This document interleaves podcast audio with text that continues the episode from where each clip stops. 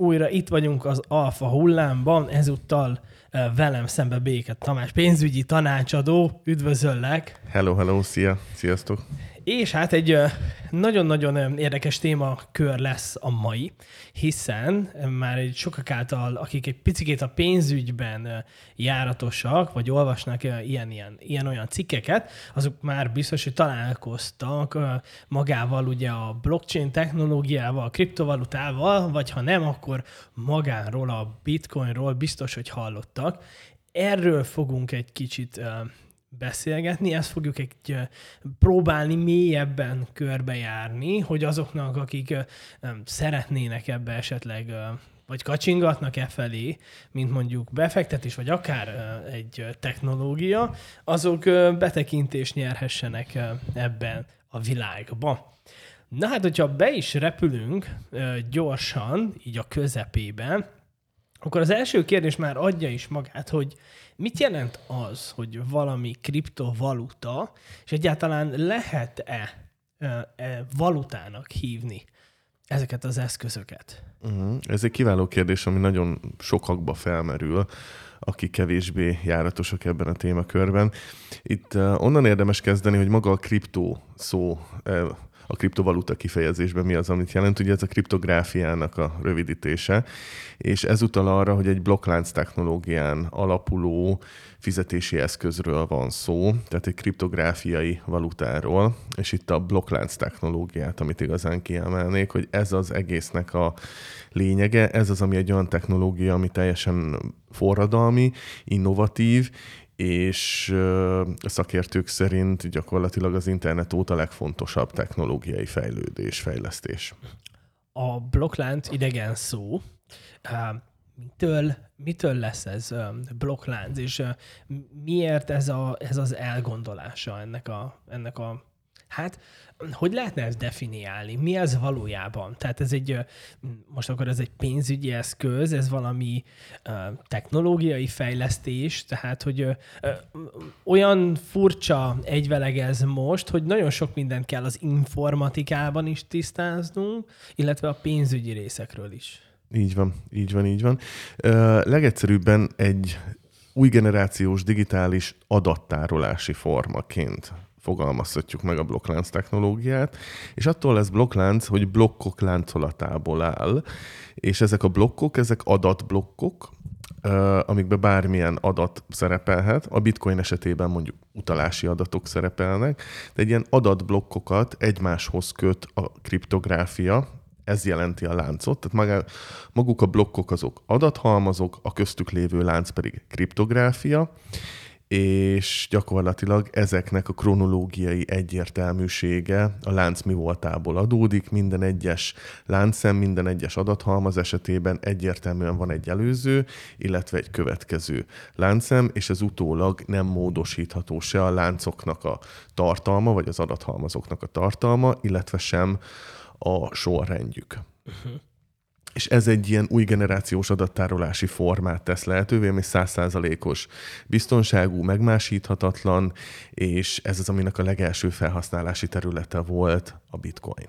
Uh-huh. Erre, erre utólag jöttek rá, vagy hogy ez alapvetően a funkciója és a, és a célja is volt? Ö- a funkció és a célja is volt.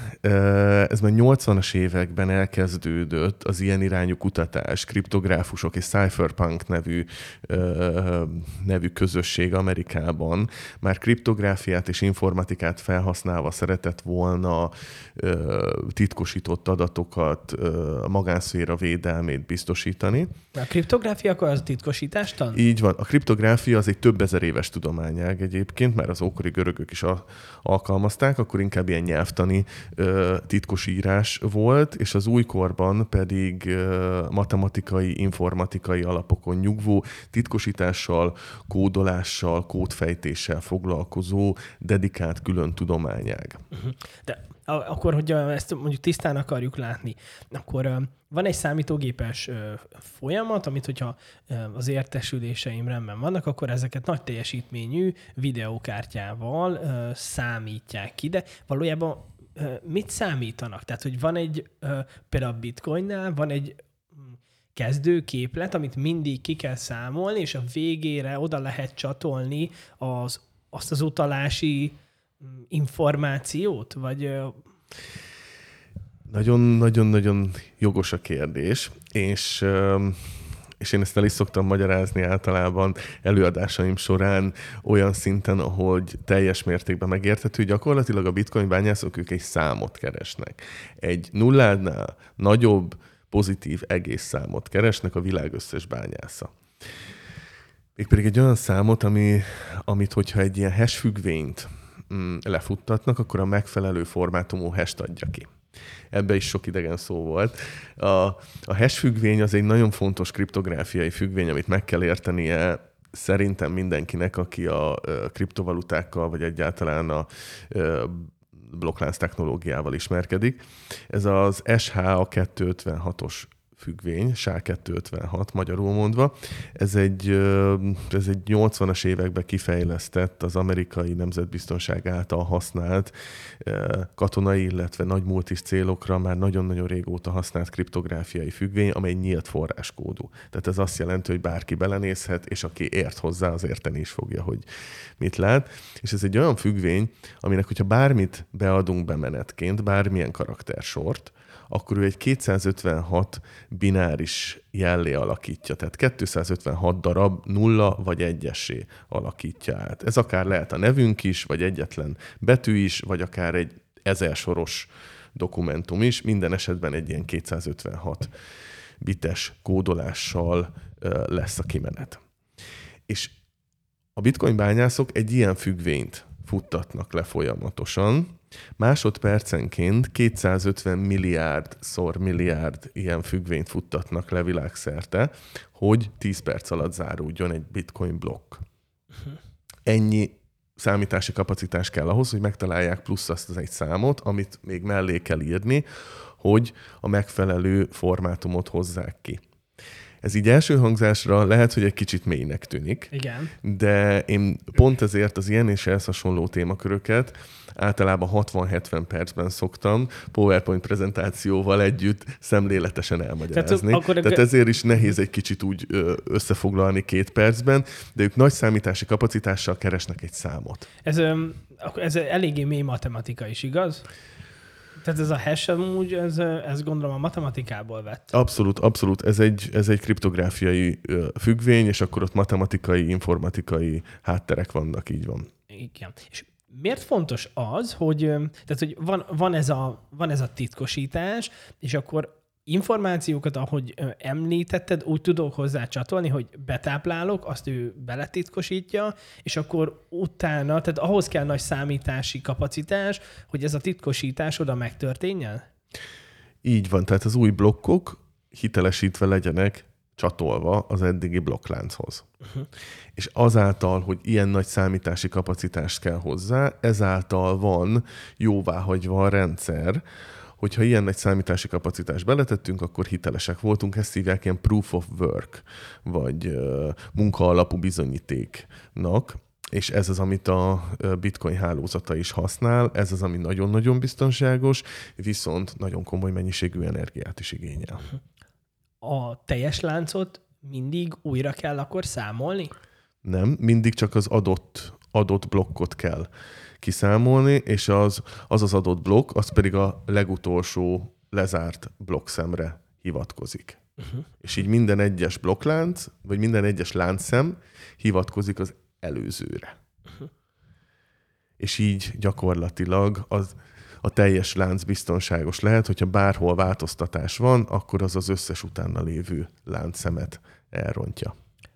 Ha a, mert ugye a bitcoin tekintjük ennek az egésznek a kezdetének nagyjából, ami ugye mainstream tette ezt az egészet, de ahogy említetted is, ugye kriptográfia, meg számítógépes kriptográfia jóval előtte létezett, de hogy hogy tudta magát ez befúra, befúrni a gazdasági rendszerbe? Mert hogy ugye már nem csak titkosításokról beszélünk, hanem hogy hogy emberek ebből ö, milliómosok lettek, vagy tönkrementek, vagy nagy befektető cégek ö, ö, szárnyaltak, aztán földbe csapódtak, tehát hogy ennek már olyan hatalmas, nagy gazdasági hatása lett, és ahogy így a, így a, a, a szavaidat próbáltam így megérteni, kicsikét szürreálisnak tűnik kívülről nézve, hogy miért is, miért is van ekkora nagy jelentősége most már a gazdasági életben?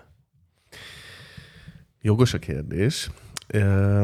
Amikor a bitcoin elindult, akkor alapjaiban értelmezte át a hagyományos pénzpiacot, hagyományos gazdaságot. Ugyanis, hogyha van egy ilyen százszerzalékos biztonságot elérő adattárolási formánk, akkor annak a legevidens, legelső felhasználási területe az, hogy értéket tartsunk nyilván. Erre, erre jött létre a bitcoin. De egyébként magának a technológiának ezerféle másik felhasználási területe is van, amik a kriptovalutákon kívül önálló létjogosultsággal bírnak, és szépen, szépen növekvő területek a blokklánc technológiát másképpen felhasználva. Viszont maga a bitcoin az egy nagyon fontos dolgot ö, megtett, bizalom helyett bizonyítékon alapul. És ez egy nagyon-nagyon-nagyon fontos ö, kijelentés, hogy az eddigi bizalom helyett matematikai, teljesen objektív bizonyítékon alapuló pénzrendszert tesz lehetővé. Ugyanis nyilván tudjuk azt, hogy ha a mai modern pénzpiacon, a bankban nincs ott a pénzünk. Ezt ugye mindenki, mindenki tudja, de mindenki el is fogadja. Hogy egy bankot úgy lehet a legkönnyebben bedönteni, ha mindenki oda menne és kivenné a pénzét, mert az a pénz az nincs ott. Ezt így teljesen elfogadtuk, és ez a közgazdaságtannak egy ilyen alapvetései közé tartozik, de azért ezt úgy érezzük, hogy itt azért van egy kis probléma, sőt az a pénznek a többsége az ugye teljesen virtuális, elektronikus pénz, a világ pénzének kb. 20%-a van készpénz, illetve érmebank egy formájában. Na itt viszont a bitcoin esetében itt nem kell megbíznunk egy harmadik félben, hogyha én neked vagy te nekem akarsz bármilyen értéket átadni, akkor nem kell a mi bankunkat megbízni azzal, hogy transferálják ezt az értéket, hanem közvetlenül egy peer-to-peer felhasználó-felhasználó közötti értékátadást tudok megtenni, mert mind a ketten megbízunk a matematikában, hiszen azzal elég nehéz vitatkozni. Az állam és egy köztes gazdasági szereplő kiiktatásával, így van? Így van. Bármilyen harmadik fél kiiktatásával. Van egy feladó, és van egy címzett. Ennyi. Uh-huh. És az összes többit a matematika végzi el. Akkor újabb idegen szó jön, a decentralizáció. Uh-huh. Beszéljünk erről, mert ugye ez is szent fogalom, és a sokak számára talán ez elsőre hallható fogalom, még talán a decentralizációs politikáról hallhattunk még annó gimnázium egyetem során. Na de mit jelent ez itt? A bitcoint úgy lehet definiálni, mint egy decentralizált digitális valuta. A digitális szó itt a blokklánc technológiát jelenti, a valuta a fizetőeszközt, a decentralizált pedig azt jelenti, hogy nincs egy adott központja, nincs egy felügyelő hatósága, nincs egy, nincs egy nincs egy központja, egy centralizált központja, hanem a bányászoknál, illetve a hálózatot fenntartó nódoknál van a megosztott főkönyv. Ez a megosztott főkönyvi rendszer, még ami a decentralizációnak egy ilyen rokon kifejezése, vagy alternatívája lehet, ugyanis minden egyes bányásznál a világon ott van a bitcoin teljes eddigi utalási története, tehát a teljes lánccal rendelkeznek. És ez, és ez több ezer, több tízezer helyen van a világon nyilvántartva, így amikor ö, valaki bitcoint költ, akkor ez a több tízezer bányász egyszerre hitelesíti ezt a tranzakciót, és mindenki leellenőrzi, nem pedig csak egyetlen bank vagy egyetlen központosított hatóság. Tehát a centralizált hatalom helyett egy ilyen decentralizált, szétszórt, sokkal-sokkal biztonságosabb rendszerről van szó a bitcoin esetében. A bitcoin nekem egy kicsikét ilyen a, kriptovaluták, Robin Hoodja volt először, nem? Hogy, hogy igen, hogy most újra a népnek a kezébe adjuk, és akkor, hogy kivesszük az államtól, meg ugye a nagy, nagy multiktól, és talán ez az utolsó, amire ez érvényes, bár ugye megjelentek a bitcoin bálnák is, ugye, akik hatalmas mennyiségbe vásároltak fel. Tehát volt egy ilyen nagyon szűk 5-8 év, amikor felcsillant talán még az átlag felhasználó szeme is, hogy itt valami fantasztikus dolog van kibontakozóban, de hát utána láttuk, hogy ez nagyon-nagyon hamar, ugye ebben már nem csak a, az állam, hanem ugye a, a giga nagy befektetőkön keresztül azért mégiscsak arra törekednek, hogy ez igenis centralizált legyen minél hamarabb.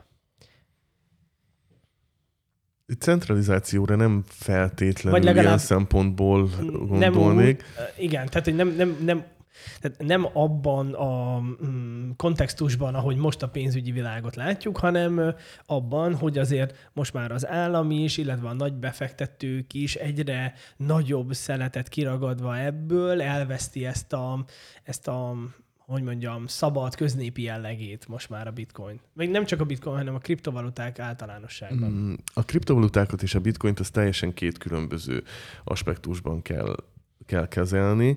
Én általában a bitcoinról szeretek, szeretek beszélgetni. A, körülbelül 22 ezer kriptovaluta létezik, és minden, ami nem bitcoin, azt altcoinnak nevezzük, mint alternatív coinok, a bitcoin technológiáját felhasználó, de nem, de nem bitcoin kriptovaluták. És hát az altcoinok azok egy külön kategóriát képviselnek, az például nem régiben az amerikai tőzsdefelügyelet elnöke mondta azt, hogy minden altcoint, a teljes egész kriptopiacot az értékpapír kategóriába helyez, míg a bitcoint őt az árucik kategóriába rakja, amiben eddig a fémek, nemesfémek, gabona, kávé, illetve az energia volt. Tehát mm. egy, egy teljesen más besorolást adott a bitcoinnak, mint az összes többi uh, kriptovalutának. Tehát ezért fontos őket külön kezelni. A bitcoin esetében természetesen jelennek meg a bálnák, és vannak olyan bitcoin pénztárcák, amiknél, amikben akár tízezernél is több bitcoin van. A legnagyobb pénztárca az az alkotóé, Satoshi Nakamotoé, körülbelül egy millió bitcoinnal ehhez a pénztárcához sosem volt hozzányúlva, kizárólag érkezett bele bitcoin.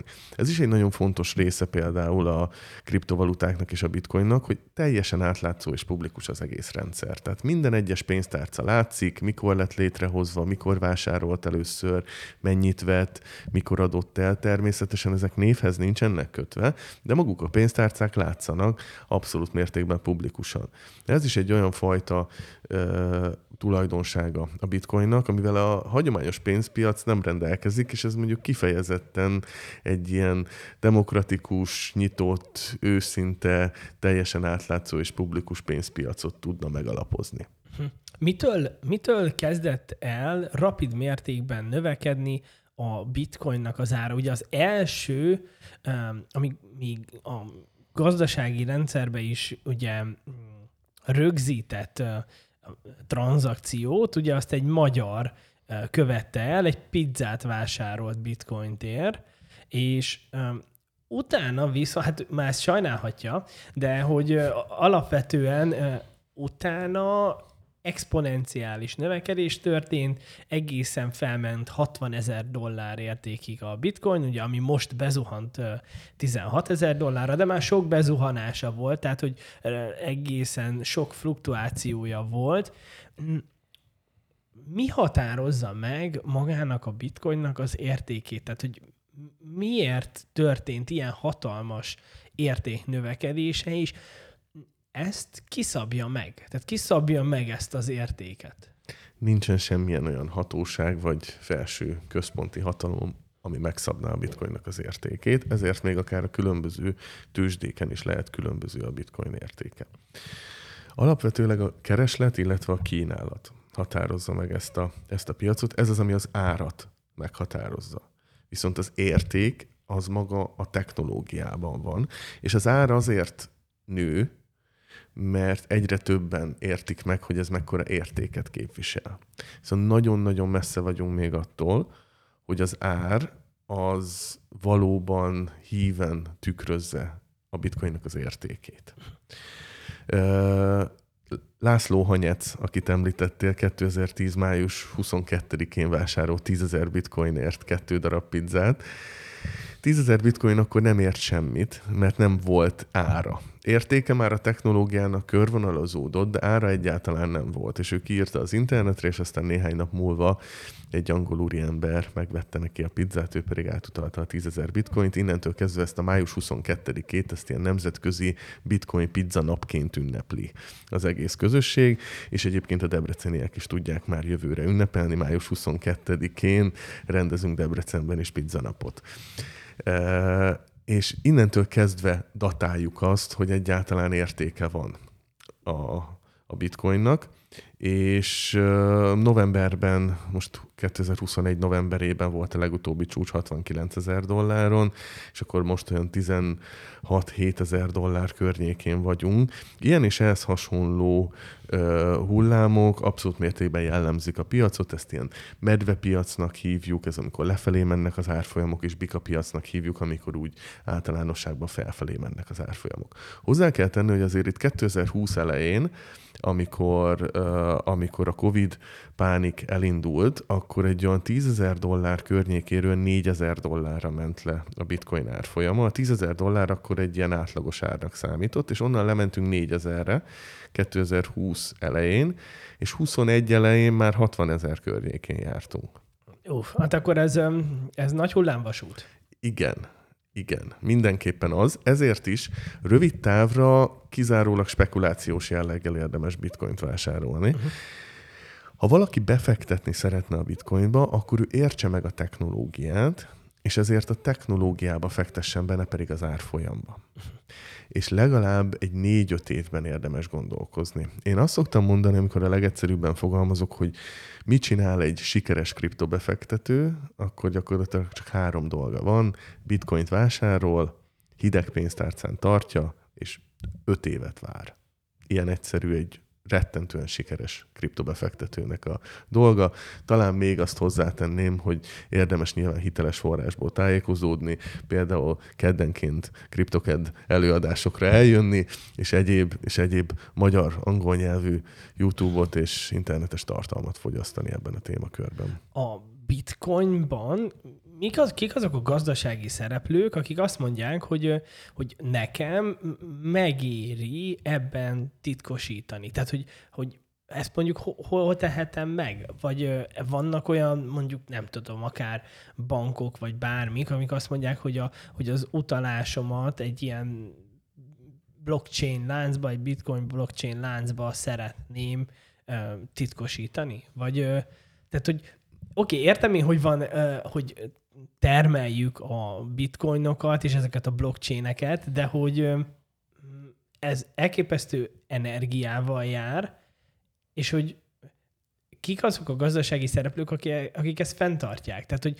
hogy a, a, a valós használba kell valahol egy külső gazdasági szereplő, aki azt mondja, hogy én azért fizetek, hogy ebben én titkosítást nyerjek, nem? Vagy én e, félreértelmezek valamit? Mm, itt nem a, nem a titkosítás a felhasználási területe a bitcoinnak. Az egy, az egy tulajdonsága, hogy 100%-os biztonságú, 256 bites uh, kriptográfiai titkosítással van, de hogyha ezt valaki felhasználja, akkor azt, uh, azt egyéb értékes tulajdonságai miatt, például azért, mert lehet értéket tárolni, értéket továbbítani.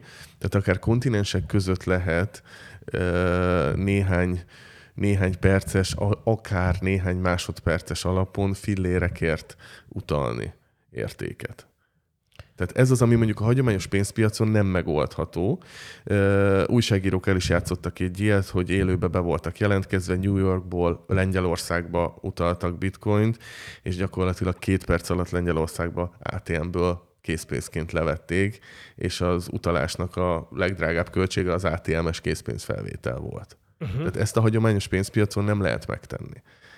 De akár olyan felhasználási területe is vannak, hogy akár ilyen dollármilliókat utalni néhány centes költségen, néhány perc alatt, úgy, hogy senki nem tudja megállítani az utalást, senki nem tudja letiltani a felhasználót, senki, de bárki láthatja azt, hogy honnan, hová, mikor, mekkora összeg ment, de senki nem tudja megakadályozni. Ezért is szokták mondani a bitcoinra, hogy ez, amit bárki birtokolhat, de senki nem uralhat. Aha, tehát akkor a bitcoin alapvető funkciója az, az a pénznek a, a tranzakciója mindenfajta külső felügyelet és beavatkozás nélkül, ami mondjuk egy állami szerv vagy egy gazdasági szereplő lenne. Így van, így van, így van. Ezért szokták digitális aranynak is hívni, vagy a pénz internetének. Ez is például egy nagyon-nagyon leíró kifejezés, hogy gyakorlatilag olyan szinten azt csinálja a bitcoin a pénzügyekkel, mint amit az internet csinált az információval. Tehát egy ilyen szabad áramlás hagyott neki, és hogy mindenki számára relatíve ugye kis összegért, de hozzáférhető. Így van. Így Aha. van.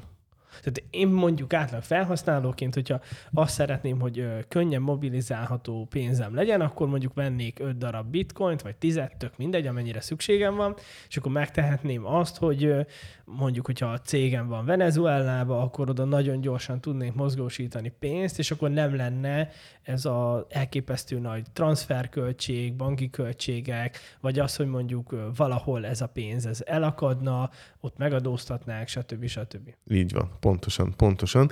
Az nagyon jó, hogyha 5-10 bitcoin tudsz vásárolni, de hozzá kell tenni, hogy nem csak egész számokba lehet a bitcoinnál gondolkozni. Egyetlen bitcoin a 100 millió részre osztható, uh-huh. és egy ilyen kis részt nevezünk egy szatosinak. És mivel most olyan 10 6-7 ezer dollár környékén van a bitcoin, a 100 millió mod része az bőven-bőven kevesebb, mint egy dollár, tehát ezért itt, itt akár 1000 forinttal vagy 2000 forinttal is lehet már bitcoint vásárolni, nyilván nem egy egészet, hanem akkor néhány ezer szatosit. Nem veszélyes ez valahol a, fekete piaci tényezőket nézve? Bár ugye, ha Netflixen nem régen láttam egy dokumentum filmet, ahol az egyik a németi, a német bankról derült ki, vagy pénzintézetről derült ki, hogy az egész egy hatalmas nagy kamu, és, és lényegében éveken keresztül, tehát 10-15 éven keresztül visszaellenőrizhetetlen banki tranzakciók sokasága zajlott le. Tehát, hogy ilyen a, a bankkártyájukon keresztül valami szürreális mennyiségű pénzt lehetett felvenni és utalni, meg tárolni. Uh-huh. Nem láttam, de abszolút el tudom képzelni. Azt kell tudni, hogy ha egy ilyen rendszerről van szó, ami, ami teljes mértékben nyomon követhető, minden egyes tranzakció, ami a 2009. januári kezdettől végbe ment, az nyomon követhetően, visszakövethetően tárolva van megmásíthatatlan módon a blokkláncon, akkor igazából ez pontosan a pénzpiac fehérítése és kiszűrése, a csalások kiszűrése ellen megy. Az Interpolnak egyébként már évek óta van egy ilyen ö, szakosztálya, aki az ilyen kriptós, kriptovalutás csalásokat akár IP címre pontosan vissza tudja keresni. Nyilván itt komoly számítási kapacitás kell rá, de erre már fel van készülve a rendőrség is. Uh-huh. Ami, itt a, ami itt az alvilágnak változatlanul a pénze, az egyértelműen a készpénz. Uh-huh. Ja, hát az, a, az az igazából láthatatlan. Így van, pontosan. Uh-huh. Tehát akkor nagyon-nagyon kevés az ilyennel való visszaélés. Már igen, már igen. Még jó pár évvel ezelőtt a Silk Road esetében, ami gyakorlatilag egy ilyen illegális eBay volt az interneten mindenféle tiltott anyagok vásárlására, ott, ott használtak hasonlót, azért, mert ez még nem volt benne a köztudatban a bitcoin, és nem volt a hatóságoknak sem erre eszközük, de azóta már nagyon-nagyon sokat fejlődött a világ. A világ legnagyobb bankjai, a világ legnagyobb országai egyértelműen a bitcoin pártját fogják. Az állam és a kriptovaluták kapcsolatáról szeretnénk, hogyha egy kicsikét mélyebben beszélnénk. Ellensége ez egy jogállamnak, vagy egy gazdasági területi egységnek, vagy épp ellenkezőleg, tehát segítő, vagy serkentő, vagy kiegészítő hatása is lehet. Igen. Ja. Ö, gyakorlatilag ö, az államok magát a technológiát használják fel a blokklánc technológiát, és ezért minden nemzeti bank a világon, kb. 90%-a a világ nemzeti bankjainak úgynevezett CBDC-ket fejleszt, ezek a központi bank által kibocsátott digitális valuták. Tehát itt teljesen központosított, centralizált, de mégis a blokklánc technológiát alkalmazó nemzeti valuták. Tehát akkor ezt a banki szektor is használja.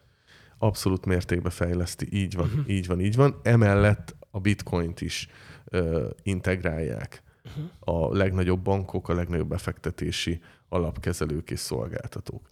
Ezek a CBDC-k, ezek nem feltétlenül a legjobb irányai a blokklánc technológiának, de teljes mértékben elkerülhetetlenek. Jövőre már akár a digitális forint is ö, tesztüzem, tesztfázisba lép, illetve a illetve a digitális euró is hasonló szinten 2023. októberébe tervezik el elkezdeni a tesztelését. Ez alapvetően, akkor ezek a kriptovaluták, ezek hogy mondjam, itt a technológiai világ kialakulása során már elkerülhetetlen pénzügyi szereplők lesznek? Abszolút mértékben. Abszolút. Tehát ez a, ez a pénz következő evolúciós szintjét jelenti.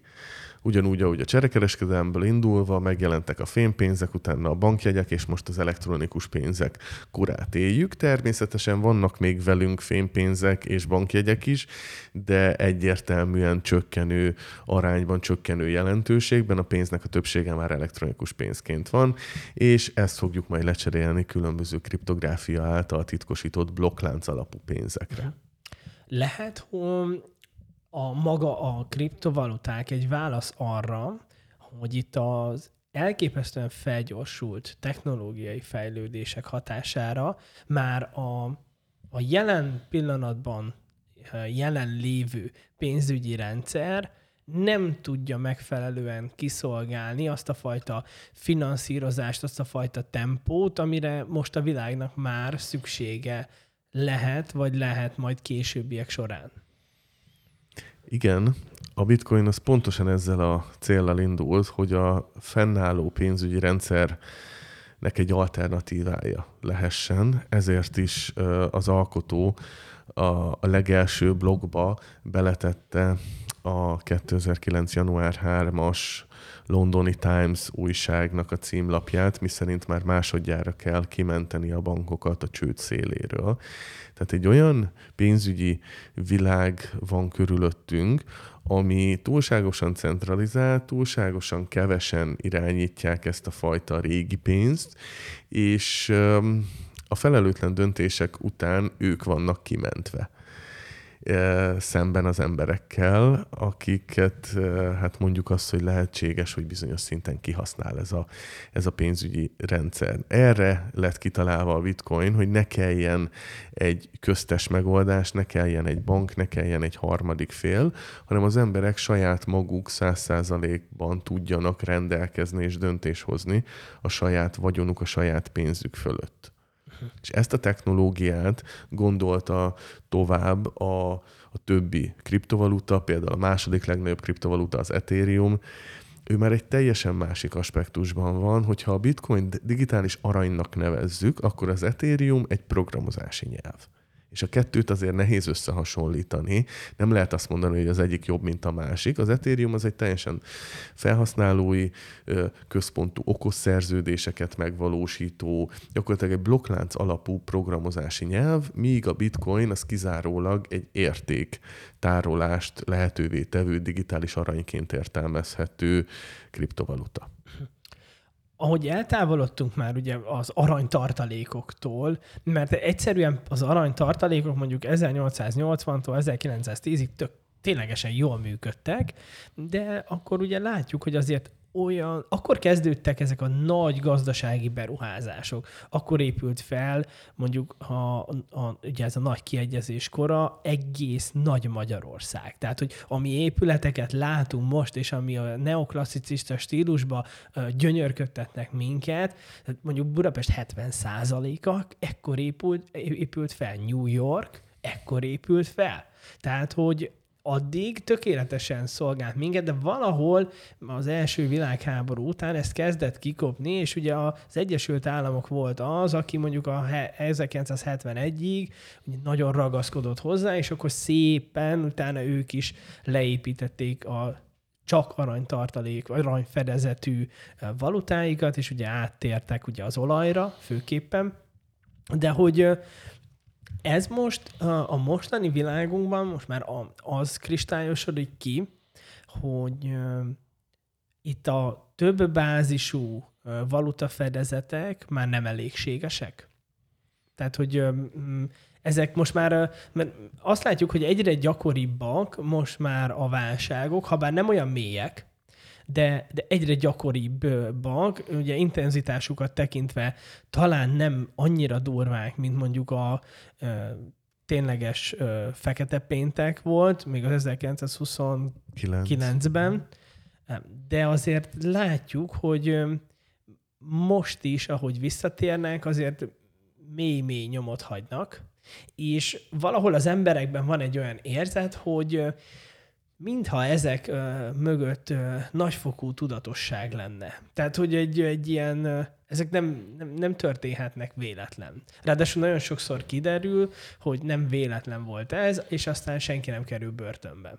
Tehát a 2008-as válság után mindenki mondta, hogy bocsi, bocsi, ne haragudjatok, de hm, és, és nem csuknak le senkit. És az emberek kezdenek ebből egy kicsikét kiábrándulni.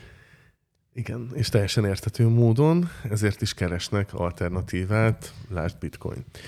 A, a ma használt pénzeket, úgy fiat pénzeknek nevezzük, a forintot, az eurót, a dollárt, mivel hogy nincsen mögötte ez az általad is említett aranyfedezet, aranytartalék. Na most a fiat pénzek definíció szerint az értékük nullához tart. Mert hogy a nemzeti bankok saját bevallásuk szerint is egy 3-5 százalékos inflációt teljesen egészségesnek tartanak, és amikor éppen a mostani nagy inflációs időszakban vagyunk, ez az, amit szeretnének visszanyomni mondjuk 3-5 százalékra. De hogyha 3-5 százalék az ideális infláció, az azt jelenti, hogy folyamatosan romlik a pénz, az azt jelenti, hogy nullához tart az értéke, csak lassabban tart nullához az értéke, mint ahogy azt ma érzékeljük. Tehát, hogy ezért a mostani pénzügyi rendszer az gyakorlatilag ö, nem megfelelő arra, hogy hosszú távon elkísérje az emberiséget. Mert hogy magában hordozza az állandó bukást, igaz? Tehát, hogy elkerülhetetlen matematikai szempontból, hogy, hogy ne legyen egy fellendülés, ne kövessen egy plató, és azt ne kövesse egy nagyon nagy recesszió. Így van, folyamatosan hullámokban működik a, működik a gazdaság.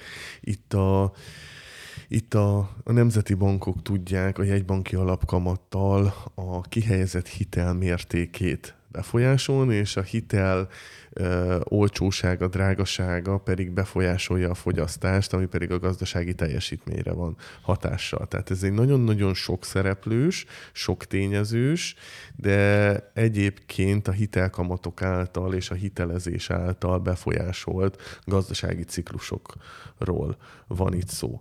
Ebből lehet egy kiút a különböző kriptovaluták, de itt inkább a, inkább a bitcoinról beszélve. Tehát ebből lehet egy olyan kiút, aminek pedig hosszú távon, négy-öt éves időtávlatban, amit igazából pénzügyi szempontból középtávnak mondunk, középtávon folyamatosan nő az értéke, nem pedig csökken, mint például a dollárnak, eurónak. Miért tud a bitcoin ekkora a hatalmas fluktuáció, vagy miért kell, miért van jelen ekkora fluktuáció a bitcoinba? Mert egy új piac. Egy most kialakuló, nagyon fiatal piac. 2009. január 3-án indult a rendszer, és az első néhány évben semmi nem történt.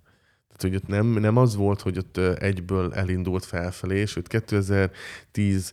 május 22-én volt ez a pizza vásárlás, 41 dollárért rendeltek 10 ezer bitcoinért, és utána sem történt semmi.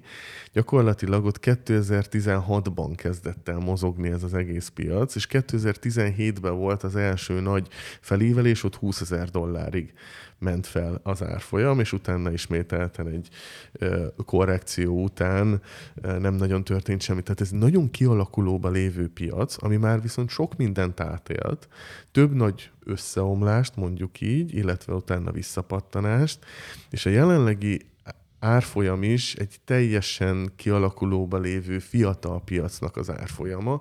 A legnagyobb, a világ legnagyobb befektetési alapkezelője, a BlackRock idén áprilisban nyilatkozta azt, hogy szerinte a bitcoinnak az értéke, a felhasználási módja egyáltalán nincsen még beárazva. Tehát ez azt jelenti, hogy egy a bitcoin árfolyam az köszönő viszonyban sincsen az értékével, és ezért van az, hogy nagyon híres pénzügyi szakértők 2030-ra akár az 1 millió dolláros bitcoin árfolyamot is várják, és akkor majd hirtelen mindenki felnéz, hogy ja, hogy ez ennyibe kerül, hogy ennek ez a valós értéke, mert egy véges kriptovalutáról van szó. Ez az, ami nem mondható el a dollárról vagy az euróról, hiszen annyit gyártanak belőle, amennyit akarnak. És amikor pénznyomtatásról beszélünk, akkor általában már nem a hagyományos papír alapú nyomdákba gyártott bankjegyekről beszélünk, hanem már csak a számítógépen beírt számsorról, amit egy enter után kiutalunk. Tehát egy elektronikus pénz létrehozásáról beszélünk, ez bármennyit létre tudnak hozni, ennek a, ennek a következménye a mostani infláció is, hogy Amerikában gyakorlatilag megduplázták a forgalomban lévő dollár mennyiségét itt a 2020-as Covid válság elkerülése érdekében, amivel nem kerülték el, csak elodázták a válságot, és egy ilyen inflációs válságot csináltak belőle. De ez az, amit a bitcoin esetében nem lehet megtenni. A programkód egyértelműen mutatja azt, hogy körülbelül 21 millió bitcoin lesz valaha, amiből már 19 millió, több mint 19 millió kint van a rendszerben, és a következő nagyjából 2 milliónyi bitcoin pedig 120 év alatt kerül ki a rendszerbe. Tehát ez egy nagyon-nagyon jól felépített, jól megtervezett, programozás technikailag is kiválóan megírt programkód, ami arra lett kitalálva, hogy egy, hogy egy létrehozóján túlmutató rendszert alkosson meg. Aki látta az elejét, az biztosan nem látja a végét. Ez egy kicsikét nekem egy ilyen űrtechnológia, igaz? Tehát, hogy olyan, ugye semmiből jött, ilyen teljesen rejtélyes, de hogy véletlenek azért még sincsenek, tehát, hogy van ennek egy ilyen romanticizált háttere, háttérsztoria, de azt, azt nem tudom elképzelni, hogy egy ilyen zseniális, egy ilyen zseniális technikai forradalmi ötlet csak úgy, csak úgy a véletlen kezdett el terjedni, és abból lett egy ekkora, egy ekkora jelentőségű gazdasági nem, nem, semmiféleképpen nem a semmiből. Nem a semmiből érkezett a bitcoin. Pont erről is beszélgettem a legutóbbi hétvégén az első Debreceni bitcoin szeminárium alkalmával, hogy a bitcoin 2009, 2008-ban került elő, 2008-ban egy október 31-én egy kriptográfiai levelezési listára posztolta a Satoshi Nakamoto elnevet használó alkotó az ő e, ilyen peer-to-peer elektronikus készpénzfizetési rendszerre való e, white paperét, ami egy technikai leírás, ami angolul kilenc oldalban írja le a bitcoint, aminek az utolsó oldala hivatkozás az első oldala összefoglaló, tehát gyakorlatilag hét oldalban van angolul leírva. Ez bárki letöltheti magyarul is a bitcoin.org honlapról, magyarul 12 oldalas fordításban van, tehát ez is egy nagyszerűségét mutatja, hogy mennyire, mennyire célirányosan lehet ezt megfogalmazni, és hogy nem akkor indult a bitcoin, hanem a 80-as évek közepétől már elindult egy ilyen kezdeményezés, hogy egy elektronikus, kriptográfiai kódolással lévő digitális pénz megalkotása, és több több ilyen kis puzzle darabka már kialakult. A bitcoin az azt csinálta, hogy ezeket a puzzle darabokat rettentően elegánsan összeillesztette, és egy-két olyan kiegészítést tett, amivel valóban ezt a korszakalkotó technológiát el tudta indítani. Érdekesség, hogy egyébként az alkotók között is volt magyar származású, Nick Szabónak hívják az úriembert. Aki Igen, már Elon Musk is mondta, hogy valószínűleg Szabó, a Nick az nem tudom, magyarul hogy fordítjuk. Mindegy. Igen, Tehát, igen. Tehát ő már alkotott egy ilyen bitgoldnak nevezett uh, kriptovalutát, legalábbis elméleti szinten, ez nem indult el soha, ő ezt 98-ban 98-ban alkotta meg, viszont több probléma is volt vele, és utána egy tíz év csend következett, és a bitcoin indítása előtt egy fél évvel nyilatkozta azt Nick Szabó, hogy na akkor most már ő el akar indítani egy komoly projektet, ami, amit amit élesbe is szeretne tesztelni, és körülbelül egy fél évre ráindult a bitcoin. Ettől függetlenül több Satoshi Nakamoto jelölt is van, nem ismerjük az alkotót, 2011 óta nem is kommunikál a világgal, ott akkor küldött egy elköszönő e-mailt, és több szatosi jelölt is van, de mindenképpen én azt mondom, hogy büszkék lehetünk arra, hogy egy, hogy egy magyar is a jelöltek között van. Igen, meg egy első, aki, aki vásárolt is vele. Így Tehát, van, hogy így van. valahol az informatikában azért mindig jelentős szerepet töltöttünk be, amikor erre lehetőségek voltak.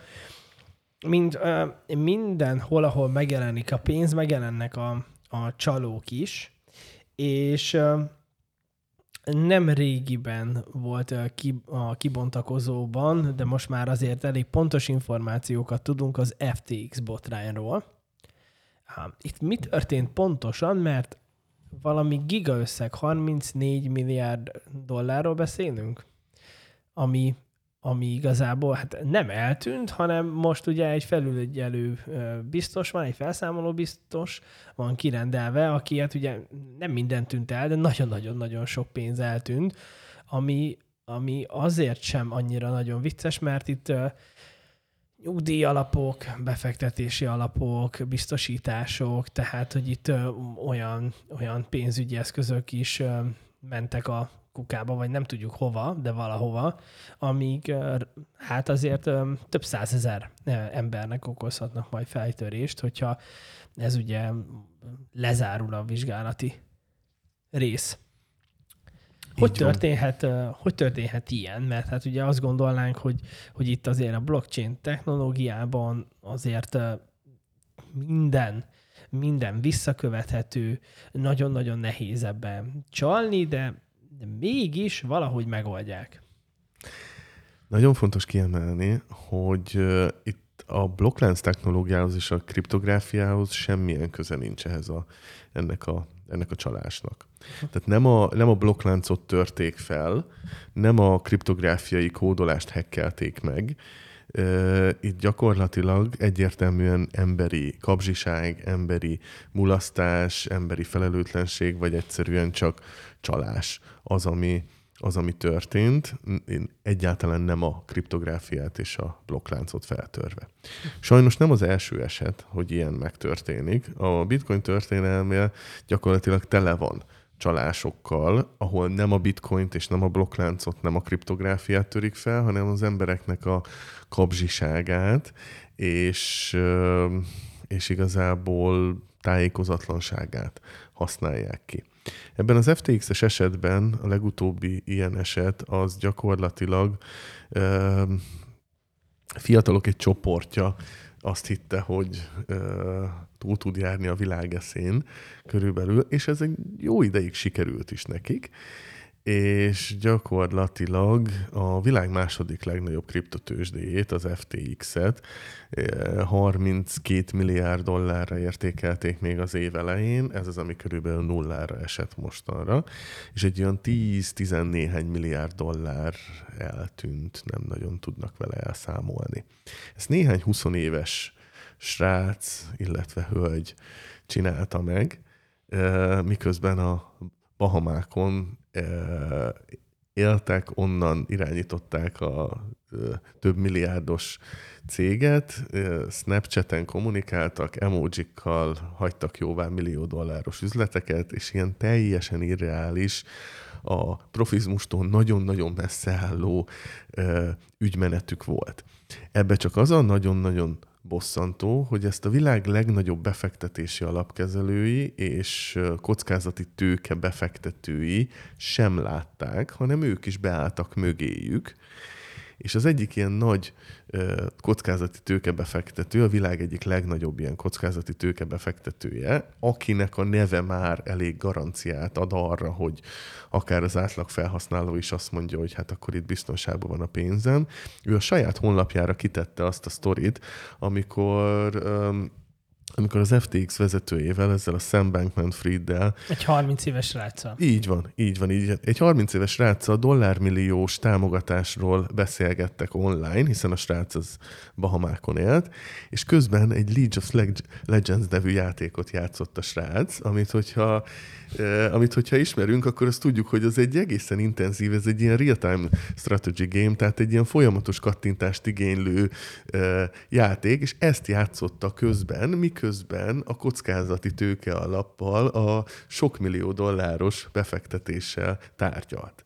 Ez, ez már egy komikum, de ezt azt tetézi, hogy ezt a hogy ezt a kockázati tőke befektető ezt a saját honlapjára kitette, mint nagyon jól hangzó történetet, hogy ennyire zseniális ez a srác, hogy még játék közben is tud tárgyalni. Azóta ezt a sztorit levették, mert ők is érezték, hogy ez nem feltétlenül a legjobb fényt vett rájuk. Tehát itt nagyon-nagyon sokakat megvezetett, nagyon erős ö, amerikai politikai szálai voltak, ö, nagyon nagy tételbe támogatott amerikai politikusokat, szüleinek is nagyon erős ö, politikai kapcsolatai voltak, tehát itt egészen sok olyan szál van a háttérben, amit még nem látunk, és lehet, hogy nem is fogunk látni. Majd több mint egy hónap eltelt, mire letartóztatták az úriembert, ez most történt meg körülbelül két nappal ezelőtt, hogy a Bahamákon letartóztatták őt, eddig ott élt, és nyilatkozott még uh, online, offline, minden, minden szinten, tehát ez is nagyon-nagyon bosszantotta a közönséget. Amire rávilágít ez, a, ez az egész FTX-es história, az az, hogy nem szabad egy központi hatóságnak, egy központi cégnek odaadni a kriptovalutánkat. Satoshi Nakamoto pont ezért hozta létre a bitcoint, hogy ne kelljen senkibe megbízni, bizonyíték, bizonyítékot adott a bizalom helyett. Mert ők lényegében teremtettek egy kereskedési felületet, ahová, ahová nekik hozzáférésük volt a különböző befektetők vagy magánemberek kriptovalutájához? Igen, igen, ez nagyon-nagyon összetett a történet, de igen, hozzányúltak ügyfélpénzekhez, amikhez nem lett volna szabad, de egyébként egy több tucat cégből álló cégháló. Volt, Így van. Egy tőzsde volt, a tőzsdének az a szerepe, hogy tudjál venni és eladni kriptovalutát, de tárolni nem szabad tőzsdén tárolni semmiféleképpen, csak akkor, hogyha néhány nap vagy néhány hét után az attól meg akarunk válni. De hogyha azt tartani akarjuk a kriptovalutánkat, akkor egy hideg pénztárcát kell használni, ami nagyságrendekkel biztonságosabb, sőt 100% biztonságú, mert nálunk van a kriptográfiai kulcsunk. Egy ilyen hideg pénztárca az attól lesz hideg, hogy sosincs internethez kapcsolva, tehát egy végig offline. Van. Így van, így van, úgy néz ki, mint egy, mint egy pendrive, csak van rajta egy kis kijelző, és gyakorlatilag ilyen nagyságrendileg 100 dollár környékéért lehet megvásárolni, és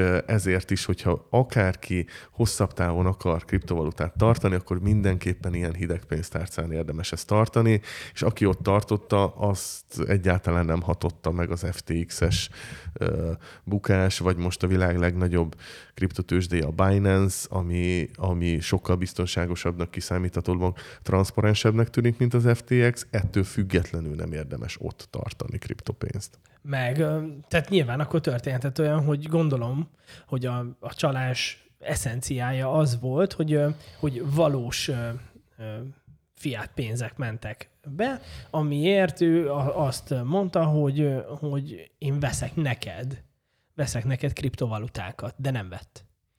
Vett kriptovalutát, csak utána azzal a megvett kriptovalutával elkezdett kereskedni, kölcsönadta egy másik cégének. Mint egy bank. Az Alamédának, igen, mint egy bank. És, a, és igazából itt a most májusban volt egy nagy ö, kriptokatasztrófa, a Terra Luna, ami egy stabil coin volt, és ennek az összeomlása indított el egy olyan láncreakciót, ami most itt az FTX-es bukáshoz is vezetett. Egészen sok ilyen landing platform, ilyen kölcsönzéssel, lekötéssel foglalkozó platform ment tönkre május óta, és most úgy néz ki, hogy az FTX is ott májusban veszített egy akkora összeget, vagy az FTX-et megbízott Alameda Research, ami egy, ami egy ilyen tőzsdei kereskedői cég, de ugyanaz a ugyanaz a vezetősége volt, mint az FTX-nek, és ott a májusi Terra Luna katasztrófánál, amikor összeomlott ez a coin, akkor veszítettek akkor a pénzt, amikor hozzá kellett nyúlni az ügyfelek pénzéhez, és ez eszkalálódott egészen a mostani helyzetté. Te ezt el tudod hinni, hogy ezek a 20 éves Bahamákon nyaralgató suhancok ezt, ezt meg tudták húzni? Én nekem ez, nekem ez szürreális, hogy a, a modern generációból e, jövő jó családi körülmények között származó e, srácok e, ezt így e, be tudják húzni. Nekem ez gyanús. Tehát, hogy, hogy e, nagyon sok olyan ismerősöm van, aki komoly gazdasági beosztásban van. Az, hogy emberek ezrei, akik befektetési alapoknál a legdörzsöltebb üzletemberek ezt, ezt így benyalják, ezt, ezt nem, tehát ugye ez, ez annyira valami, valami nem stimmel logikailag. Tehát valami a szürrealitás határás súrolja már itt. Nem, ez olyan, mintha téged egy négy éves átverne. Én azt mondom, hogy igen, látom, a, látom a, az oldaladat, de azt kell tudni, hogy ezek a, ezek a nagyon dörzsölt, akár ilyen dollár százmilliók fölött rendelkező befektetési alapkezelőknél is emberek ülnek, és rájuk is vonatkozik az, hogy nem akarnak kimaradni egy ilyen, egy ilyen nagy üzletből, és ez az egész kriptó, illetve a kriptotősdék üzlete, ez annyira, annyira nagy hasznot jelentett, és annyira nagy haszonnak kecsegtetett az ő irányukba, hogy még ilyen teljesen felelőtlen dolgokba is belementek, és ez amikor ilyennel büszkélkednek a saját honlapjukon, akkor ez így mutatja azt, hogy mennyire, mennyire messze állnak ők a realitástól, hogy ezt így valóban bevállalták, és azt hitték, hogy ez a, hogy ez a menő, ez az új hullámos, ez az ilyen Z-generáció számára is imponáló befektetési stratégia, és hogy ők megtalálták az új, az új pénzügyi zsenit itt Sam Bankman-Fried személyében. Mert egészen sok ilyen apró gazdasági csalás áldozatává váltam, és elkezdtem egy picikét utána nézni, és kutatni, hogy hogy hogy csinálják ezt meg. Itt Magyarországon is nagyon-nagyon sok volt. Volt a, volt a ScienNet, az Organic Mission-től kezdve, amik annyira jó ötletek voltak. Tényleg szakembergárda volt mögöttük, és hogy így arra jutottam, hogy ahogy te is mondod, hogy mm, e, egyik barátom egyszer azt kérdezte, amikor mondjuk valamilyen ilyen befektetés mondtam, hogy ez nagyon jól hangzik, hol van ebbe az átbaszás? És akkor röhögtem, hogy jó, hát most ez jó víz, de hát most ez, ez nem átbaszás. De hogy az, ez annyira belém égett, hogy ami, mióta figyelem ezeket a gazdasági nagy katasztrófákat, átveréseket, lehúzásokat, csalásokat, azt látom, hogy, hogy ami túl szép ahhoz, hogy igaz legyen, az, az hazugság, és ezt el kéne fogadjuk, hogy, hogy nem így működik az univerzumunk. Tehát olyan, olyan nem létezik, hogy te valami icipici energiát, vagy még annyit se raksz, egy, egy, egy utalást, egy entert nyomsz, és akkor onnantól neked megnyílik a mennyország gazdasági kapuja, és Dagobert bácsiként e, tudsz majd úszkálni a hatalmas bitcoinokba. Így van, teljesen egyetértek. Még azzal kiegészítem, hogy akkor sincs ingyenebét, hogyha azt mondják, hogy de ez kriptó. Mert hogy ez, ez, ez itt még egy ilyen buzzword manapság, hogy, hogy hogyha valami elé oda teszem, hogy ez kriptó, vagy ez blokkláncot alkalmaz, akkor már holnap után gazdag lehetek. Ez egyáltalán nem erről szól, viszont nagyon sok ilyenfajta átverés is van. Ezek ilyen kript kriptopiramis játékok, és a kriptót nagyon erősen idézőjelbe kell tenni, mert általában a blokklánc technológiának, meg a kriptográfiának semmi köze az egészhez, csak egy ilyen kriptoköntös van e, köré húzva. Például a leghíresebb ez a OneCoin nevű átverés volt 2017-ben, és azóta a hölgyet, aki ezt az egész átverést csinálta, már az FBI top 10-es listáján sikerült ö, felrakni, az egyetlen nőként és azóta sincs meg egyébként. És manapság is vannak ilyen kriptopiramisnak nevezhető teljesen átverések, abszolút irreális ígéretekkel. Magyarországon például ez a PLC Ultima, ami, ami nagyon-nagyon elterjedt, és nagyon sokan hallottak már róla sajnos, és az én ismerősi körömbe is többen be is léptek, és hát én mindig nagyon-nagyon szomorú vagyok, amikor ilyet hallok ugyanis ez egy teljesen értéket nélkülöző, szinte már blokklánc technológiát is csak hallomásból ismerő piramis játék. Átverések. Az egyik barátom dolgozott egy ilyen a blokklánc technológiát használó cégnél, és beszélgettem vele, és az volt a nagyon, hát, hogy mondjam, érdekes, hogy ő se értette, hogy mi zajlik a cégnél. Képzeld, annyira jól ment a cég, Budán egy villát béreltek, saját konyhájuk volt séffel, aki nekik, akik nekik, csak nekik csinálta a, a kaját, elképesztő kilátás, és tényleg ott dolgozott, és ez egy, ez egy, ez egy valid cég, tehát hogy ők értéket teremtenek, nem, nem ilyen átverésekkel foglalkoznak, és mondta, hogy, hogy így próbálta elmondani, hogy ő valójában mit is csinál, de azt mondta, hogy fú, borzasztó nehéz szavakba önteni, ők már azzal foglalkoztak, hogy nagyon-nagyon sok üzleti megkeresést kaptak különböző szerződéseknek a, a validálására, vagy, vagy mondjuk én amikor voltam egy világbajnokságon, akkor az Ethereumot használták a sorsolásra, a párosításokra. Uh-huh. Fizettek érte, mit tudom én, egy sorsolásért 100-125 dollárt, egy, egy adagért, és akkor, a, és akkor kérdeztem, hogy miért, és azt mondták, hogy ez, mert nem lehet csalni. Így van. Nem pontosan. lehet csalni, visszaellenőrizhető, és teljesen random. Így van. Tehát, hogy nem is gondoltam, hogy ilyen felhasználása is lehet. Így van. Ezért is, mint amit említettem, az Ethereum az gyakorlatilag egy programozási nyelv, amit bármire be tudsz programozni, akár egy ilyen, akár egy ilyen dologra is, és akkor az blokklánc alapon, százszázalékos biztonsággal, abszolút publikus módon meg tud neked csinálni ilyen, ilyen felhasználási felületeket is. Tehát mondjuk jelen lehet akár a szerződésen, vagy a nyilatkozatoktól kezdve így van, bármi. Így van, így van, így van. Ezek a digitálisan eredeti, úgynevezett NFT technológia, ami szintén az Ethereum-mal uh, indult, de azóta már több más láncon is működik. Erről is folyamatosan tartok előadásokat. Ezek mind-mind olyan témaköröket érintünk egyébként, amikről én általában egy-másfél órát szoktam dedikáltan beszélgetni.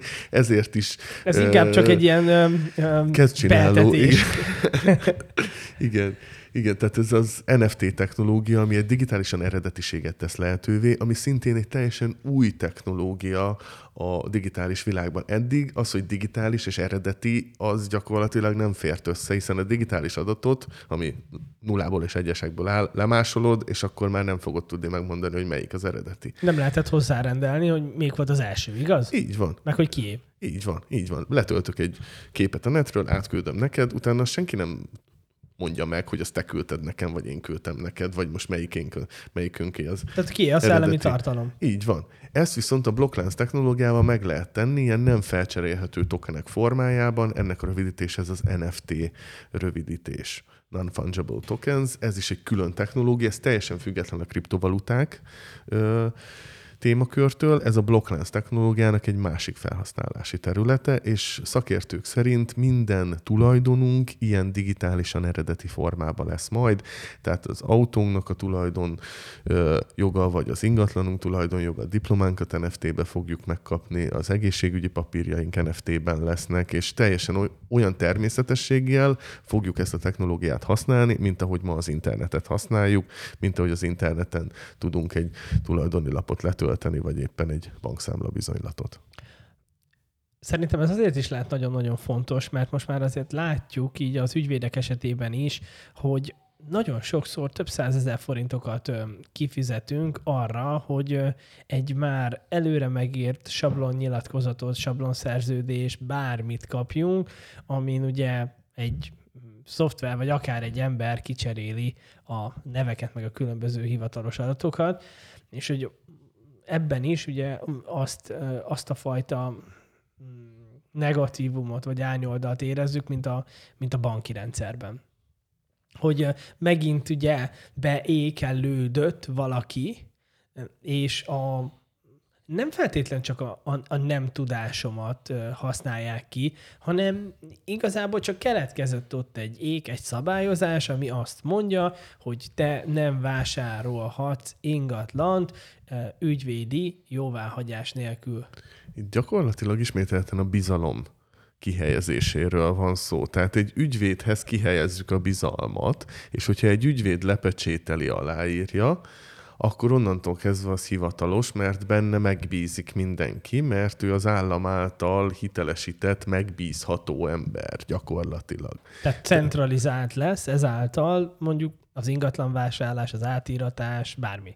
Ö, mindenképpen kell hozzá egy bizalom, mert felhasználó felhasználó között nem fog megbízni. Főleg úgy, hogyha nem is ismerjük egymást, mert mondjuk a világ másik végén vagyunk. Tehát egymásban nem bízunk meg, ezért kell valami harmadik fél, akibe megbízzunk, egészen addig, ameddig ez bizonyítékra nem tudjuk cserélni, és akkor azt mondjuk, hogy a matematikában, a kriptográfiában mindketten megbízunk, és így a harmadik felet kiváltjuk. A bizalmat bizonyítékra cseréljük, ez ugyanez van az ügyvédek esetében is, ahol mondjuk a blokklánc alapú programkódra lehet őket kicserélni, és ezeket hívjuk ilyen okos szerződéseknek, amik egyfajta blokklánc alapú programozási nyelv által megvalósított, tetszőlegesen implementálható programkód. Mert hogyha nekem mondjuk van egy ingatlanom, az felenne egy blokkláncon, és te meg akarnád ezt vásárolni, akkor ezt megtehetnénk mondjuk az Ethereumon keresztül, peer-to-peerbe, tehát Így van. teljesen közvetlen, mert hát maga a blokklánc adja a bizodalmat, hogy az az enyém. Így van. És ugye ezt nagyon-nagyon, tehát hogy a blokklánc minden egyes tagja látja, hogy ez az enyém. Így van. Tehát, hogy most a földhivatal látja. Így van. Csak, amit az ügyvéd lekér. Pontosan. Így van. Ha, értem. De így meg lehet, hogy egy milliárd ember látná, hogy, hogy az az enyém, az ott jóvá van hagyva, és innentől kezdve az csak egy ellenőrzés lenne, hogy az enyém, és utána a te nevetre kerülne rá, és azt megint mindenki látja. Így van, de ezt is egy okos szerződés végzi, ugyanis te az okos szerződésnek beadod a te NFT-det, ami az ingatlanodat képviseli, én a pénzemet adom be az okos szerződésbe, és az okos szerződés csak akkor fogja az NFT-t nekem odaadni, amikor a pénz átment neked, tehát hogy így 100% biztonságban lehetünk, és gyakorlatilag nem kell senkibe megbíznunk, mert nyilván hát a programkódban, illetve a matematikában a mögöttes áll, mögöttes kriptográfiá ad nekünk bizonyítékot az egészre. Ilyen egyébként ingatlannal kapcsolatos blokklánc alapú tulajdonjog ö, már a világon több országban is elérhető. Ö, arab emírségekben, illetve az Egyesült Államokban is vannak ilyen kezdeményezések. Aha. Ennek van, talán van annyi veszélye, hogyha nem tudom, történik valami elektromágneses hatalmas nagy csapás, ami, ami ezt az egészet eltünteti. Van arra valami kezdeményezés, hogy ez megmaradjon papírformában is? Vagy ez olyan mennyiségű papír lenne, ami... Nyilván ez óriási mennyiségű adat, de amúgy mondjuk a, a bitcoinnak a blokklánc az körülbelül 500, 500 gigabájtos adatmennyiség, ami nyilván nem kevés, de azért nem is egy, nem is egy beláthatatlan mennyiségű adat, 500, 500 gigabyte. Nyilván minden, 22 ezer kriptovaluta van, az összes blokkláncot letölteni már egy, már egy sokkal nagyobb probléma lenne. Hogyha valamilyen ilyen nagy napkitörés és mágneses vihar és ilyen nagy emberiséget meghatározó természeti katasztrófa jön, akkor is egy decentralizált rendszernek sokkal nagyobb az esélye a túlélésre, hiszen csak egyetlen másolatnak kell maradnia, és akkor rendben van az egész, az egész világ, és hogyha ez tízezer helyen van nyilván tartva a Földön, akkor az sokkal biztonságosabb, mint mondjuk egy centralizált banki rendszer, aminek mondjuk van egy-két-három biztonsági mentése, de az még mindig a tízezertől nagyságrendekkel kevesebb. Igen, mert napkitörés azt is elvinni. Persze, természetesen. Igen. Tehát, hogy volt nincs, ahogy a South Parkban mondták. Így van, így van. Így van. hogy igen, és ugyanúgy, hogyha mondjuk leég a földhivatal, uh-huh. akkor onnantól kezdve megint ugye honnan indulhat? Hát ugye nekem csak megvan mondjuk egy szerződésem a vásárlásról, na most azt onnantól kezdve vagy elhiszi a földhivatal, vagy nem bizonyára ők is rendelkeznek valamilyen uh, archívummal, több helyen füzet. van. Egy kockás füzet van. Amúgy ez Igen. a kockás füzet annyira nem vicces, mert képzeld el, hogy egy nagyon magas beosztásban lévő barátom mesélte, hogy vannak olyan bankintézetek, takarékpénztárak, ahol a kockás füzetszerű a megtakarításoknak a, a rögzítése. Tehát, hogy ilyen szintű, és az ember azt gondolná, ó, hát betettem, jó helyen van az. Na, nem, ott, ott, ott Marika, egy ember van, mindenhol emberek vannak, ne felejtsük el. Marika egy kockás füzetbe felírta, és hogyha szerencséd van, akkor, akkor ez valahogy digitalizálódik, de hát mondja, hogy, hogy mikor ilyen auditokat csinálnak, átláthatatlan, ellenőrizhetetlen, megmosolyogtató, tragikomikus, hogy milyen állapotban vannak pénzintézetek. Én, uh, Adattárolásban. Szint... Uh-huh. Abszolút, abszolút, abszolút. Tényleg, tényleg meglepődik az ember, és én szinte biztos vagyok benne, hogy egy tíz év múlva visszatekintve nagyon-nagyon nevetni fogunk a mostani pénzpiac állapotán. A blokklánc technológia az teljesen elterjedt lesz, és ezáltal egy 100% biztonság elérhető, ezért is mondják a szakértők, hogy legalább akkora változást fog hozni, mint át az elektromos áram vagy az internet hozott. És annyira természetes lesz, mint amennyire az elektromos áram vagy az internet manapság. Nem nagyon kérdezik meg, hogy hányszor használtad ma az internetet. Hát ennek a kérdésnek már nincsen értelme gyakorlatilag, de hogy az elektromos áramot hányszor használtad ma, annak sincsen sok értelme már. És ez a technológiai adaptációról is folyamatosan tartok előadásokat egyébként, mert ez is egy érdekes témakör, hogy az újabb technológiákat sokkal gyorsabban adaptálja az emberiség, és a blokklánc technológiával is így van. Nagyon-nagyon gyorsan adaptáljuk, már az életünk nagyon sok területét hódítja meg, a fejlődő országok, illetve a fejlett országok is adaptálják egyaránt, és ez teljesen hétköznapi technológiává fog válni. Erre szoktam azt mondani, hogy még 20 évvel ezelőtt nehéz lett volna valakinek elmagyarázni, hogy egy 15 éves gyereknek miért lesz fontosabb az internet, mint az oxigén. Pedig manapság ez már szinte egyértelmű, hogy egy 15 éves gyereknek fontosabb az internet, miért mint lesz az oxigén. Abból, Nem? Miért lesz, miért lesz, hogy lesz olyan, hogy, hogy digitális drog? hogy függőség, hogy, hogy dopamin függőség, hogy visszajelzés függő, hogy, hogy ebből depresszió lesz, hogy ebből betegség, Így hogy van. ebből... 20 évvel ezelőtt ez még elképzelhetetlen volt, pedig már értettük az internetet. Már értettük azt, hogy akkor írok valakinek e-mailt, és akkor átmegy a világ másik részére, össze vannak kötve a hálózatok. 20 évvel ezelőtt már az iskolába tanultuk az internetet, és használtuk is. Tehát már értettük, hogy van, de nem tudtuk belátni azt, hogy ez mekkora változást hoz majd az emberek életébe, meg hogy 5G streamelem gyakorlatilag korlátlan módon a különböző videókat, és hogy, és hogy a zsebemben lesz a, lesz a világ. Na most ugyanilyen fázisban van most a blokklánc technológia, 90-es évek végén lévő internethez szokták hasonlítani, hogy már van, aki érti, van, aki már aktívan használja, de úgy az egész világ még nem jött rá arra, hogy úristen, itt meg mennyire új korszak indult el az internettel. Most, a, most az adaptációs görbének körülbelül az elején járunk, és most jön a korai többség fázisa, ahol a felhasználóknak az 50-60%-a csatlakozni fog a következő 4-5 éves ciklusban ehhez az egész blokklánc technológiához, és ezáltal a bitcoinhoz is.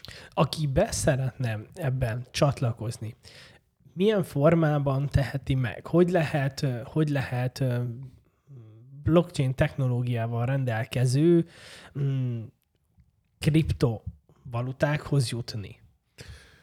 Mik, mik ezek a, mik a módozatai? Uh-huh. Mm, nyilván itt valahol meg kell vásárolni ezt, erre jönnek a tőzsdék vagy a váltók. Itt a... Honnan tudom, hogy nem egy FTX-től vásárolok? Sehonnan. Sehonnan, ő a világ második legnagyobb váltója volt, tehát hogyha most a világ első legnagyobbját ajánljuk, az csak egyel van arrébb, tehát hogy igazából nem. E, gyakorlatilag e, meg kell vásárolni a kriptót, és utána a váltóról ki kell venni. Aha, tehát itt Ez az volt a probléma, fontos. hogy nem vették ki. Így van, így tehát van. Kivehették így volna. Bármikor ki lehetett volna venni, kivéve miután csődbe megy. Aha, volt nincs. Így van beteszem a pénzemet, tehát hogy a forintomat akár egy kártyás befizetéssel, mondjuk a Binance, a világ legnagyobb kriptotősdejét használva, beregisztrálok oda, személyigazolványomat feltöltöm, azonosítva vagyok, és utána én akár egy kártyás vásárlással, vagy egy egy euróba kerülő ö, SEPA utalással befizetem oda a pénzemet, ami akár euróban vagy dollárban jelenik meg, és ott veszek bitcoint. Nagyon-nagyon javasolnám, hogy bitcoint vásároljunk, tehát amikor kriptóba fektetek, az legyen a szinonimája a bitcoint vásároloknak. És bitcoint vásárolok, és azt a bitcoint pedig egy ilyen 100 dollárba kerülő hideg pénztárcára kiteszem, ami egy USB stick. Így van. Amihez így van. van 24 szó, azt hiszem. Így van, ami... így van, így van, így van. Tehát, hogy aki, aki nem tudja, hogy ez olyan, mint egy USB stick, egy nagyon jó kinéző USB stick, amiben van azt hiszem 24 szó, azt kétszer kell megadni, azt fel kell magadnak írd, vagy valahova uh-huh. jegyezd, és akkor onnantól fogva arra az úgynevezett USB stickre kerül rá az a kód, amivel hozzáférhetsz a kriptovalutához. Pontosan, pontosan. Tehát nem a bitcoin tartjuk rajta, hanem a bitcoinhoz tartozó kulcsot tartjuk rajta, ezért sem célszerű a pénztárca elnevezés, sokkal inkább a kurstartónak kellene hívni. Igen. Így van. Van egy ilyen USB stickes, van, aminek egy kicsit másik alakja van, de gyakorlatilag a hideg pénztárcák azok úgy ugyanazon elv alapján működnek, és ténylegesen 100% biztonságot nyújtanak. Viszont, hogyha elveszítem a hideg pénztárcát, és a 24 szavam sincs meg, akkor elveszítettem a kulcsot, és akkor ne is akarjam visszakapni a kriptómat. Igen. Tehát itt a saját felelősség jön be. Ha ezt nem akarom vállalni, akkor ott hagyom a kulcsomat a tőzsdén, és akkor viszont kiteszem magamat egy ilyen FTX-es történetnek. Jó, tehát, hogy igazából így kell ö, kriptót vásárolni, ö, tőzsdén keresztül megveszem, használjak Binance-t, hiszen az a világ legnagyobb tőzsdéje, utána rakjam ki hidegpénztárcára, mondjuk használjak Ledger-t, ledger.com, világ legnagyobb hideg pénztárcája, és akkor gyakorlatilag ott tároljam a megvett kriptómat. Kifejezetten jó taktika tud még az lenni, hogy folyamatos vásárlással költsem el az odaszánt összegemet, tehát mondjuk heti szinten vásárolva, mondjuk 10-20-30 hét alatt vásároljak folyamatosan, utána 10-20-30 hetet várok, és utána pedig egy folyamatos eladásra egy átlagárat képzek, ezt hívják ilyen DCA-nak, vagy Dollar Cost Average-nek, átlagár hatásnak, hogy nem egyetlen pillanatba szállok be, hanem a nagy árfolyam lengéseket kiegyensúlyozó folyamatos vásárlással élek. Mi van akkor, hogyha valaki azt mondja, hogy nem szeretne vásárolni, hanem bányászni szeretne? Az egy nagyobb fába vágja a fejszéjét. Bányászgépeket lehet vásárolni, hogyha mondjuk ilyen otthoni bányászásról van szó, akkor ez a néhány százezer forinttól, de inkább a néhány millió forint kategóriájába nézzük. Viszont bányászni annál érdemesebb, minél nagyobbat csinálja az ember. Hogyha már pár tízmillió forint fontos bányászfarmot alakítunk ki, az már egészen profitábilis tud lenni, illetve a világ legnagyobb bányászfarmjai pedig 1-2 milliárd dollárból vannak kialakítva. Ezek az 1-2 milliárd dolláros bányászfarmok, ezek a világ bányász kapacitásának kb. az 1%-át fedik le. Tehát így otthoni, otthoni bányászást én azt mondom, hogy kezdőként nem feltétlenül ez az az út, amit ajánlok, de erre is van kifejezett szakértő. Magyarországon például az Basic Miners, ők azok, akik gyakorlatilag képzéssel, oktatással és bányászgépek forgalmazásával is foglalkoznak. De nyilván egy kicsit hazafelé beszélve, én azt mondom, hogy ha valaki kriptovalutákba szeretne elmélyedni, ő kérdezze meg egy pénzügyi tanácsadót, és gyakorlatilag szakértői segítség által tájékozódjon, mert mindenkinek személyre szabott információk kellenek, nem mindenki ugyanolyan kockázatvállalási hajlandósággal, vagy ugyanolyan célokkal, ugyanolyan pénztárcával vág bele, ezért egy személyre szabott tervre van szükség. Ez az, amit én az ügyfeleimnek szoktam nyújtani. Ezt a Magyarországon most ezt a házi bányászatot, ezt nagyon-nagyon odalőtték, mert hogy hogy ilyen szintű, tehát mondjuk ilyen 6-8-szoros villanyár emelkedéssel, mert hogyha az ember utána számol, nem igazán éri meg, nem igazán éri meg bányászni, csak akkor, vagyis ahogy én most utána olvastam, már úgy csinálják, hogy napelemparkkal, meg olyan külön erre a célra fenntartott helységgel, ami nagyon könnyen hűthető, és és ugye ezek a házi, házi bányák már nem tudnak, nem tudnak olyan profitábilisek lenni, mint mondjuk két-három-négy évvel ezelőtt, amikor még elérhető áram volt a villamos áram. Ez biztosan, hogy két, három, négy, öt, nyolc évvel ezelőtt bányászni, az teljesen más volt, mint ma. Folyamatosan nehezül a bányászat, hiszen egyre többen bányásznak. Ezt is a bitcoin hálózata gyakorlatilag kiválóan kezeli. Ez is egy ez is egy külön, külön témakör, hogy a bányászásnak a matematikája hogyan, hogyan működik.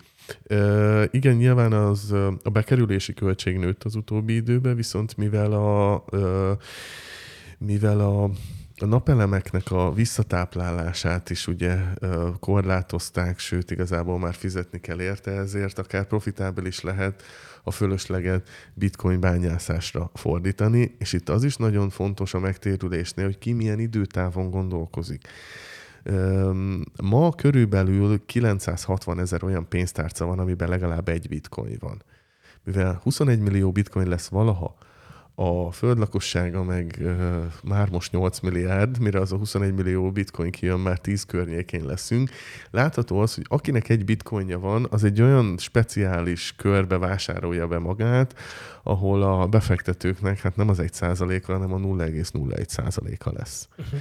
Így aztán, aki, aki nagyba látja a képet, érti a technológiát, érti a globális adaptációnak a fokát, és hogy a bitcoin az éppen most meghódítja a világot, mind a pénzügyi, mind a technológiai világot, annak igazából nagyon-nagyon profitábilis a bányászás, de akkor akár már bitcoint is vásárolhatna, és hideg pénztárcán is tartaná. Minél hosszabb időtávot nézünk, annál inkább különlegesség lesz bitcoin. Tulajdonosnak lenni, és én mindenkinek azt szoktam mondani, hogy ha ez érdekli, akkor tűzze ki azt célul, hogy egy egész bitcoinja legyen, ami manapság még egy belátható összeg, természetesen nem olyan, amivel mondjuk péntek este elindulunk fagyizni, de hogyha egy lakásvásárlásról, autóvásárlásról beszélünk, akkor már hirtelen egy belátható összegé válik ez a 17-8 ezer dollár környéke. Legyen ez a, a zárószónk. Én szerintem egy nagyon jó keretes szerkezetben össze tudtuk foglalni, érintve azokat a jelentős pontokat, amik, amik itt a bitcoin és a blokklánc elemeit érinti. Köszönöm szépen, hogy itt voltál. Egy pár szóban azért még, hogyha valaki szeretne ebben mondjuk egy félszakértői státuszba kerülni, vagy, vagy akár mondjuk ebben a blockchain láncba befektetni, hol találnak meg téged, és mik azok a rendezvények, amire el tudnak menni? Szeretettel várok minden érdeklődőt minden kedden a Debreceni új kerti könyvtárban, fél hattól. Itt a CryptoCAD előadásokon lehet részt venni, minden kedden fél hattól fél hétig bitcoinnal, blokklánccal kapcsolatos háttérinfókat, érdekességeket, újdonságokat beszéljük meg. Egy nagyon jó kis közösség alakult már ki. Kb. 35 ilyen kriptoked előadáson vagyunk, vagyunk már túl, tehát ott, ott én nagy szeretettel várok mindenkit, illetve nyilván engem, engem is lehet keresni a honlapomon keresztül, béketamás.consulting uh, honlapomon keresztül is. Bárki felveheti velem a kapcsolatot, valamint Debrecen kriptó életét felpesdítő módon 2023-as évben is rendezünk majd kriptonapot, ilyenkor pesti szakértőket, illetve környezetvédelmi szakértőket is meghívva egy ilyen energia tudatossággal uh, foglalkozó rendezvényre várjuk a debreceni érdeklődőket. Emellett még a Telekom Craft stúdiójában is itt Debrecenben fenntartatósággal kapcsolatos előadásaink vannak. Minden ilyen előadást és kriptoprogramot pedig a Facebookon lehet nyomon követni, például Bitcoin Bully is lesz, és már volt is itt Debrecenben, a Modemben lesz valószínűleg a következő ilyen bitcoin bullying, ez uh, kriptokvízzel és egyéb nyereményjátékokkal nyilván teljesen jó hangulatban és zenés-táncos rendezvényként. Hoppá, akkor itt egészen nagy kriptó élet van Debrecenben. Köszönöm szépen a beszélgetést, és akkor mindenkinek ajánlom, hogy keressenek meg, akiket egy kicsikét is érdekel a maga a bitcoin és ez a blockchain lens technológia. Hölgyeim és uraim, Béke Tamás, köszönöm szépen, hogy itt voltál. Köszönöm a meghívást. Hello, sziasztok!